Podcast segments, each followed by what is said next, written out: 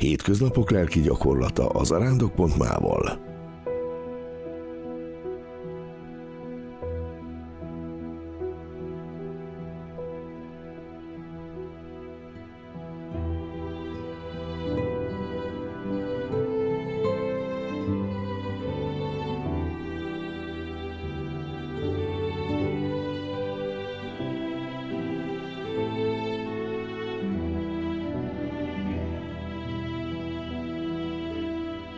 Adventi ráhangoló.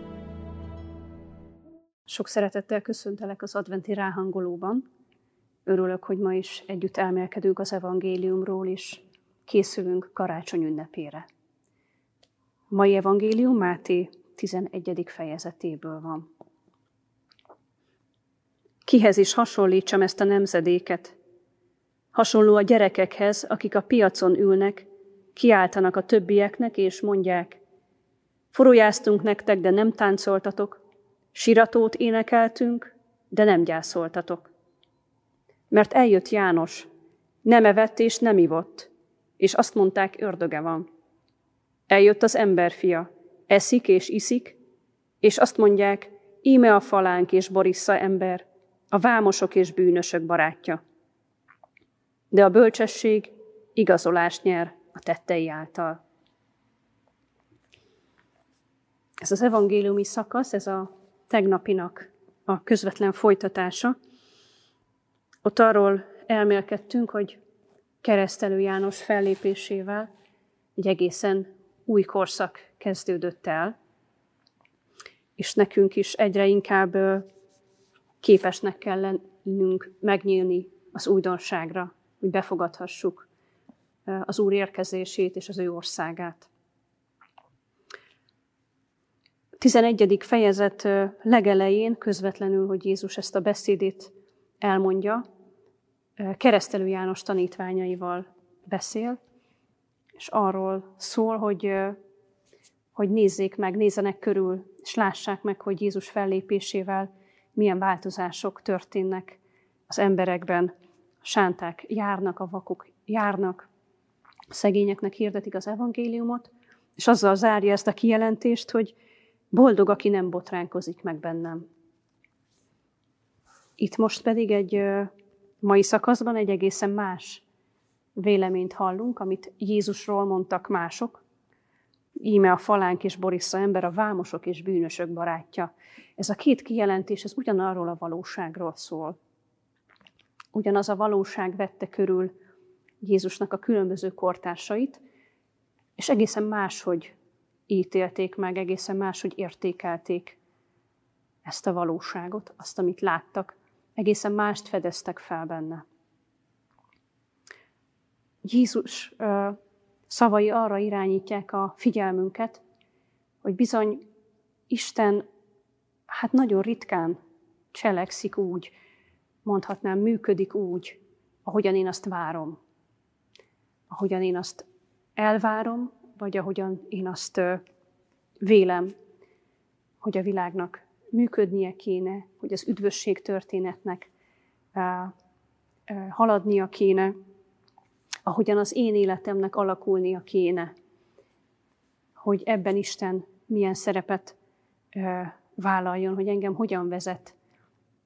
Ez az ő tervei, azok ritkán felelnek meg az én elvárásaimnak. Pedig jó, hogy ez a, jó, hogyha ez a kettő közeledik egymáshoz. Isten mindig meg fog engem lepni jó esetben. Ha Istenre tekintek, és semmi e, újszerűvel vagy meglepővel nem szembesülök, akkor a tükörben nézek, és nem Istenre. Isten az egészen más, akit sohasem leszek képes teljesen befogadni. Mindig lesz valami meglepő az ő közeledésében. Mert hogy ez a Szentléleknek a, a működés módja. De van egy másik jó hír is. A Szentlélek azt munkálja a szívünkben, hogy képesek legyünk egyre inkább megnyílni a lehet szóra, a lehet szóban rejlő távlatokra és tágasságra. Míg a bűn, a gonosz, a magunkba zártság az, ami ö, egy kényszert szül bennünk, ami sürget bennünket, ami lenyom bennünket. A kellnek a sürgetettségével szemben, parancsoló módjával szemben, a Szentlélek a lehet tágasságát akarja nekünk ajándékozni. Lehet máshogy nézni a körülöttünk lévő valóságra, lehet felfedezni ott az Isten országát, amely már elkezdődött, amely már jelen van, és aminek a befogadására meg vagyunk hívva. Ahhoz, hogy egyre inkább be tudjuk fogadni Istennek ezt az ajándékát, ezt a meghívását, a keresztény bölcsesség egy nagyon jó módszert ajánl nekünk, amit azt gondolom, hogy gyakorolhatunk advent napjaiban is, nagyon hasznos lesz a számunkra. Ezt úgy hívják, hogy a gondolatok megvizsgálása. A gondolataink, ítéleteink, azok jönnek-mennek, maguktól merülnek föl a fejünkben. Ezek nem feltétlenül, sőt, nem bűnös vagy rosszra irányuló gondolatok, hanem, ha úgy tetszik, semlegesek, viszont ezekből születnek meg aztán a mi szavaink és tetteink, a döntéseink, a megrögzött ítéleteink. Nem vagyunk felelősek azért, hogy ezek a gondolatok felbukkannak, de arról már tehetünk, hogy mennyire engedjük be őket a szívünkig, mennyire időzünk el a társaságukban, mennyire vesszük biztosra ezeknek az igazságát.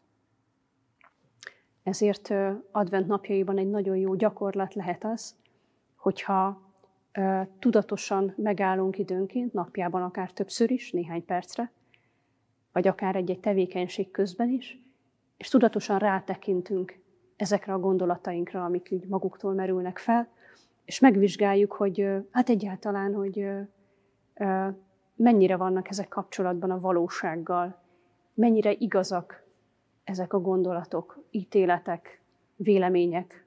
Mert hogy nagyon sokszor úgy hozunk ítéletet, hogy igaznak fogadjuk el ezeket a felbukkanó gondolatfoszlányokat. Gondolatunk arra, hogy hányszor kapjuk magunkat azon, hogy olyan kijelentéseket teszünk, akár, a, akár csak magunkban, hogy én mindig, ő bezzek sose, mindig ez van, én sose.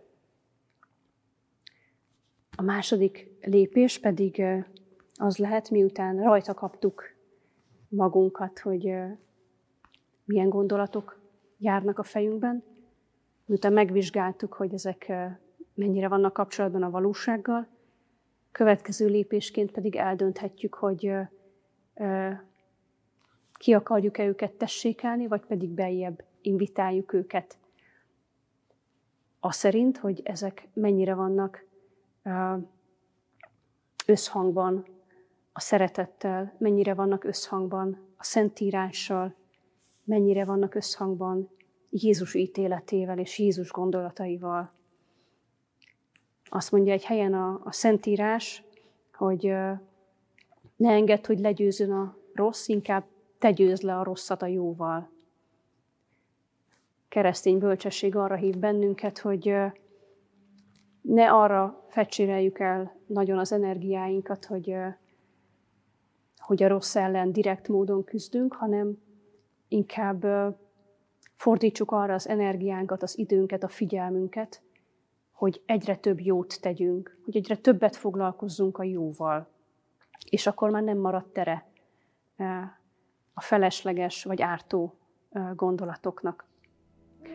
Mai napon tehát arra hívlak benneteket, hogy gyakoroljátok ezt a visszatekintést, akár a nap végén, akár ha lehetőségetek van, akkor napjában többször.